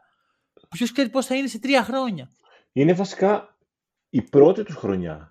Ε, δηλαδή, εγώ δεν μετράω ότι είναι η τρίτη τους Sengun. Όχι, όχι, δεν υπάρχει. Δεν υπάρχουν. Οι δύο προηγούμενες χρονιές ήταν αναγνωριστικές. Να φτιάξεις λίγο το σώμα του Sengun, να μπει λίγο Jalen Green, να μπει λίγο. Δεν ξέρω και ποιος άλλος είναι. Ο, ο Τζαμπάρι Σμιθ. Και να πω και κάτι άλλο που είπε στη συνέντευξη με το, στο podcast με τον Paul George και μου άρεσε πολύ και νομίζω ότι αυτό είναι το Udoka effect. Έλεγε ότι εγώ τα πρώτα δύο χρόνια στο εν μπι έι χάναμε, κερδίζαμε που συνήθως χάναμε. Εγώ λέει διασκέδαζα. Mm. Πλέον λέει μου επιστρέφει αυτό που είχα στην Ευρώπη που με ενοχλούσε όταν έχανα. Mm. Που παίζει ρόλο πρώτον το γεγονός ότι η ομάδα πλέον μπορεί και κερδίζει κάποια μάτς. Mm. Είναι μια υπολογίσιμη δύναμη. Οπότε σε κάνει να το πιστεύεις περισσότερο. Αλλά πιστεύω παίζει ρόλο και η προσωπικότητα του προπονητή που το περνάει αυτό στους παίχτες. Ναι, τους πιάνει σφαλιάρα, έλα εδώ ρε. Και τους κάνει να έχουν αυτό το, το winning instinct μέσα, μέσα τους. Μα ρε, το βλέπεις, το βλέπεις. Βλέπεις ότι ο Udoka δεν ψήνεται ρε φίλε να χάσει. Είναι... Ναι. Δεν ψήνεται, τι να κάνουμε. Ε, και κάτι τελευταίο να πω. Πιστεύω ότι ο Udoka ακούει Hack'n'Roll podcast και Around the League. Γιατί είχα πει ότι θέλω να δω αν οι Rockets θα αντιγράψουν mm-hmm. τους Nuggets, γιατί είναι η μόνη ομάδα που μπορεί να τους αντιγράψει. Και όντως θεωρώ ότι το κάνουν αυτό σε έναν βαθμό. Το μου κάνω. Μοιάζει. Δηλαδή νιώθω ότι ο, ο Jalen Green με ένα περίεργο τρόπο έχει πάρει το Michael Porter τζούνιορ role. Mm-hmm. Μπουμπούνατη. Βάρα. Ό,τι είναι. Ο VanVleet φέρνει λίγο, εντάξει δεν είναι ακριβώς Τζαμάλ Μάρεϊ. Έχει όμως αυτή την ιδέα ότι παίζω και on ball και off ball. Ξεκινάμε όλες τις επιθέσεις από το Sengun. Ε, έχω δύο shooter τρία εντ υποτίθεται, γιατί ο Τζαμπάρι Σμιθ έχει ακόμα να γίνει καλός αμυντικός. Τους έχω στα πλάγια. Όλο αυτό φέρνει λίγο. Θέλει πάρα πολύ χρόνο όμως και πρέπει να το άρα, δώσουμε αυτό. Άρα λες ότι ο Udoka δεν αντιλήφθηκε μόνος του αυτό που αντιληφθήκαμε κι εμείς, αλλά μάλλον γνωρίζει ελληνικά άκουσα Hack'n'Roll podcast και το άκουσα από εμάς. Ναι. Ξέρεις τι, υπάρχει... υπάρχει... Σίγουρα αυτό, αυτό μου φαίνεται λογικό. Υπάρχει κάτι που λέ... λέγεται συνέχεια το N B A, ότι είναι the copycat league. Mm. Όταν γίνεται κάτι καλό και κερδίζει, το αντιγράφεις. Mm-hmm. Η μόνη ομάδα που μπορεί να αντιγράψει στους Nuggets είναι οι Rockets. Ισχύει. Η μόνη. Και εντάξει, δεν νομίζω τώρα ο Udoka περίμενε εμένα. Κάτι. Νομίζω έχει ακούσει την έκφραση copycat league και το καταλαβαίνει. Πάμε παρόλα αυτά και στους Nuggets να πούμε δύο λογάκια. Πάμε να μιλήσουμε για το Charizard. Το Charizard αυτό. Λοιπόν, α, να πω εδώ πέρα τώρα να πάω και λίγο στο offensive load πριν ε, πάμε στο Charizard. Ότι ο Sengun είναι σχετικά ψηλά, είναι πεντηκοστός έκτος, εντάξει, και είπαμε ότι έχει από πάνω του παίχτες οι οποίοι δεν, δεν μετράνε ουσιαστικά. Θα, το, θα την καθαρίσουμε τη λίστα και θα επανέλθουμε. Ε, είναι πεντηκοστός έκτος, έχει το σαράντα τοις εκατό του offensive load της ομάδας όταν είναι στο παρκέ. Δηλαδή, είτε πασάρει, είτε σκοράρει, είτε δημιουργεί για, το, για να, μια καλή φάση, το box creation που λέμε. Δηλαδή, μπορεί να έχεις δώσει μια εξαιρετική πάσα η οποία άνοιξε τους χώρους, αλλά να μην πάρεις την assist. Να yeah. τη βάρει κάποιος άλλος την assist. Μετράει και αυτό το offensive load και ε, τα λάθη. Είναι και αυτό μέσα στο παιχνίδι. σαράντα τοις εκατό ο Sengun. Πόσο πιστεύεις αν ο Sengun έχει το σαράντα τοις εκατό, ο Jokic έχει? Σίγουρα παραπάνω. Βασικά, ε... τι θέση πιστεύεις ότι είναι ο Jokic στο offensive load? Στη λίγα όλοι. Ναι. Βγάζοντας τους παίχτες που είναι, ξέρεις, παίζουν ένα παιχνίδι. Ναι, ναι, ναι. Ε, να σου πω κάτι. Με το eye test, όπως λέει και ο φίλος μας ο Embiid, ναι. μοιάζει να είναι πρώτος, ξέρω εγώ. Το, δηλαδή, το κλειδώνεις. Είναι... Δεν το κλειδώνω πρώτος, όχι. Δεν το ε, κλειδώνω πρέπει, πρώτος. Πρέπει να κλειδώσεις κάτι. Θα κλειδώσω ότι είναι δεύτερος. Ωραία, είναι πρώτος. Έχα, αλλά είναι τύπου η διαφορά του από τον δεύτερο Embiid είναι ναι. μηδέν κόμμα μηδέν τέσσερα. Α, θα μπορούσε να είναι και δεύτερος δηλαδή. δηλαδή άρα δεν άμα είχε, δεν είχε πάρει ένα σουτ mm-hmm. και την είχε πασάρει, ξέρω εγώ έτσι, τεμπέλικα, δεν θα, θα ήταν δεύτερος. Okay. Ε, ωστόσο, ναι, είναι πρώτος στο, στο offensive load. Είναι και πρώτος στο box creation, δηλαδή δημιουργεί για τους συμπαίκτες περισσότερο από οποιοδήποτε άλλος παίχτης στη λίγκα. Ναι. Έχει, έχει να φτάσει σε γκουνίκι, έχει χρόνο. Θέλω, θέλω να σου πω ότι εδώ είναι από τις λίγες περιπτώσεις που το eye test λέει και την αλήθεια. Δηλαδή φαίνεται αυτό το πράγμα. Δεν χρειάζεται να δεις τα στατιστικά. Φαίνεται ότι το, ο Jokic είναι όλη η επίθεση των Nuggets. Ναι. Ξεκάθαρα. Ναι. Ε, ναι. Και εντάξει, έλειψε και ο Murray. Άρα... Νομίζω ότι αυτό είναι ένα. Γιατί ξέρεις, το, το συζητούσαμε και στο προηγούμενο με τους Spotbusters. Νομίζω το είπα εκεί ότι εγώ ένιωθα σε κάποια φάση ότι οι Nuggets απλά δεν θα ξαναχάσουν έτσι όπως παίζανε. Έφυγε ο Murray, έχουν και τις ελλείψεις που έχουμε πει με, με Bruce Brown. Δηλαδή για εκείνο το διάστημα ήταν μείον δύο πολύ σημαντικούς παίκτες από mm-hmm. την ομάδα που είδαμε να μεσουράνει στα playoffs. Και έδειξαν ότι έχουν και αυτοί τροτά σημεία, κάνουν τις ήττες τους. Θεωρώ ότι θα επιστρέψουν στο επίπεδο που είναι. Έτσι, spoiler alert, δεν είναι και τόσο spoiler. Δηλαδή, είναι μια καλολαδωμένη μηχανή που δουλεύει full. Το Ρε θέμα εσύ, για... ναι. Μπορεί αυτή η ομάδα να τη χτυπήσει κάποιον. Ξέρετε, για μένα, εγώ θεωρώ ότι οι Nuggets απλά σε σχέση με πέρυσι θα είναι με λίγο πιο κοντό rotation, μάλλον γιατί δεν έχουν στο roster τους Bruce Brown. Κάτσε αυτό... να δούμε όμως, γιατί ας πούμε ο Christian Brown βλέπεις κάτι βραδιές που είναι, έχει το ρόλο του Bruce Brown. Δεν αποκλείεται γι' αυτό που λες, αλλά δεν είναι ακόμα το ίδιο, θεωρώ, σε πρώτη φάση, αλλά... Ναι, ναι, για μένα είναι το ίδιο σημαντικό. Για μένα οι Nuggets δεν πρέπει να αλλάξουν κάτι αυτή τη στιγμή. Δηλαδή, Εσύ... οι, οι άλλοι καλούνται να αλλάξουν κάτι για να τους κερδίσουν. Είναι τόσο καλή. Δηλαδή, το λέω συνέχεια... Δεν μπορώ να φανταστώ να χάνει αυτή η ομάδα το φετινό πρωτάθλημα. Εντάξει, εγώ, είναι εγώ. Και λίγο η επιρροή του, ξέρεις, του περσινού, το πόσο εύκολα ήταν όλα πέρσι στα playoff για τους mm-hmm. Nuggets. Και δεν ξέρω αν αυτό ήταν θέμα αντιπάλων ή θέμα δικό τους ότι παρά είναι καλή. Πώς τώρα βλέπεις, μπαίνει ο Reggie Jackson π.χ. ο οποίος πέρσι ήταν, έβλεπε τα μάτσα από τον πάγκο. Μπαίνει ο Reggie Jackson σαν να μην άλλαξε τίποτα. Χθες παίζαν με τους Phoenix Suns, τους θεωρητικά contenders, πολύ θεωρητικά, αυτή τη στιγμή. Έβαλε και ο Νούρκης μια τριαντάρα, που αυτό δεν θα γίνεται. Εντάξει, έλειπε ο Μπούκερ βέβαια. Εντάξει. Αλλά έβαλε ο Νούρκης μια τριαντάρα. Παίζαν οι άλλοι χωρίς το Μάρεϊ. Δεν ίδρωσε τα αυτάκι τους. Όταν, θε, ό, όταν θέλουν κερδίζουν. Ε, ναι, δεν έχω. Δηλαδή, ναι. Όταν θέλουν κερδίζουν. Αυτό φαίνεται. Και βλέπεις αυτό που συζητάμε για το Σενγκούν, ότι πιάνει αυτό στην μπάλα, ότι είναι ο κύριος decision maker και τα σχετικά. Το κάνουν στην τέλεια, στον τέλειο βαθμό. Δηλαδή, ε, είναι αυτό το πράγμα ρε, εσύ που το... Το έβλεπα σε ένα βίντεο ότι αν ο Γιόκιτς πάρει την μπάλα και απλά την πετάξει στη weak side χωρίς να κοιτάει, το οποίο το κάνει συχνά, κατά πενήντα τοις εκατό θα βρει κάποιον εκεί. Που ξέρει ότι έχει παίχτη όμως. Δηλαδή το, το κάνει, είναι ταλαντούχος full, αλλά πολλά από αυτά που βλέπουμε είναι γιατί είναι τόσο δουλεμένη η ομάδα που ξέρει ο Γιόκιτς ότι έχει εκεί τον τάδε. Αυτό. Πιθανότατα. Αυτό. Και μετά βλέπεις, ξέρω εγώ, είναι αυτός ο παίκτης ο οποίος ξέρει, κάνει, η ομάδα είναι στημένη γύρω του. Ναι, ναι, ναι. Και πάει, είναι κάτι στιγμές που απλά βαράει ένα τρίποντο από το πουθενά. Και με αυτό το, το περίεργο σου του κάνει το... Το θέμα είναι ότι κάνει και αυτά μετά. Ναι, ναι, ναι, δεν γίνεται. γίνεται ε, όπως πέρυσι με, στη σειρά με τους Lakers που έβαλε εκείνα τα περίεργα σου του στον Ντέιβις. Και τον κοιτούσε ο Ντέιβις, λέει, μα τι κάνει αυτός. Σταμάτα. Κυριολεκτικά, δηλαδή, άμα είχε συννεφάκια από πάνω, θα έλεγε μαλάκα, τι κάνεις. Δηλαδή, σε βάση σταμάτα πραγματικά. Δεν είναι δίκαιο. Είναι πραγματικά σαν να έχει έρθει ο μεγάλος αδελφός να παίξει με τους συμμαθητές του μικρού. Εγώ νομίζω ότι είναι πιο πολύ σαν ήρθε ένας εξωγήινος να παίξει παρά ο μεγάλος αδελφός. Γιατί ο μεγάλος αδελφός θα τους βάζει μέσα στο καλάθι. Δεν θα βάζει με το ένα πόδι από το τρίποντο. Αυτό πώς θα το βάζει. Και μόνος του δεν θα το βάζει. Σαν να παίζουν σε μικρή μπασκέτα. Σε μικρή, ξέρεις, αυτές τις παιδικές. Ναι, ναι, οκ. Okay. Τι να σου πω, δεν έχω... Έχουν στερέψει τα λόγια. Και νιώθω και λίγο... Ξέρεις ότι χαλάω το content. Βγαίνουμε κάθε φορά και λέμε τα ίδια πράγματα. Τι ωραίες πλογιώσεις. Αφού και ο άλλος τα ίδια κάνει όμως.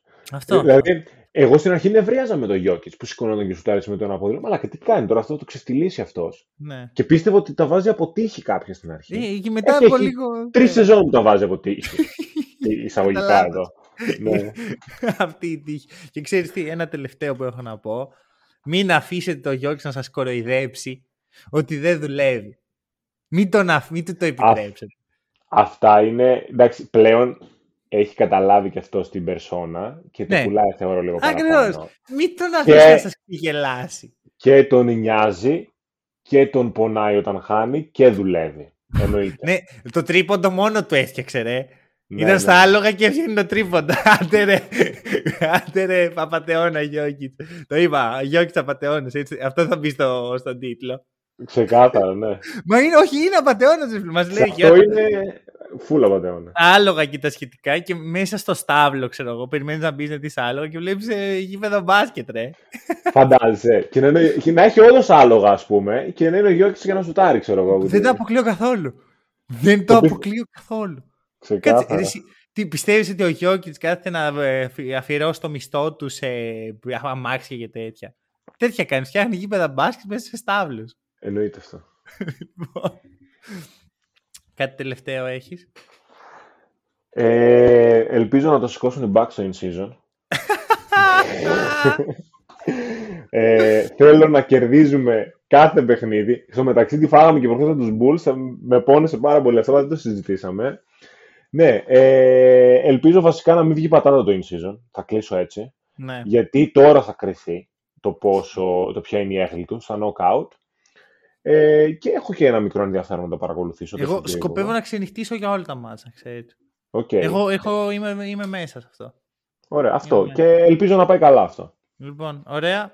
Ε, εγώ θα σου πω ένα πράγμα. Ότι για ποιο λόγο ανέφερες εσύ την ήττα από τους Bulls. Δηλαδή, εγώ θα κρυβόμουν, ξέρεις. Ε, δεν ντρέπομαι. Βγαίνω και τα λέω και τους κράζω. Εγώ θέλω να κερδίζω. Δεν με νοιάζει. Αυτά. Ευχαριστούμε πάρα πολύ που μας ακούσατε. Στηρίχτε το podcast, τα λέμε σύντομα.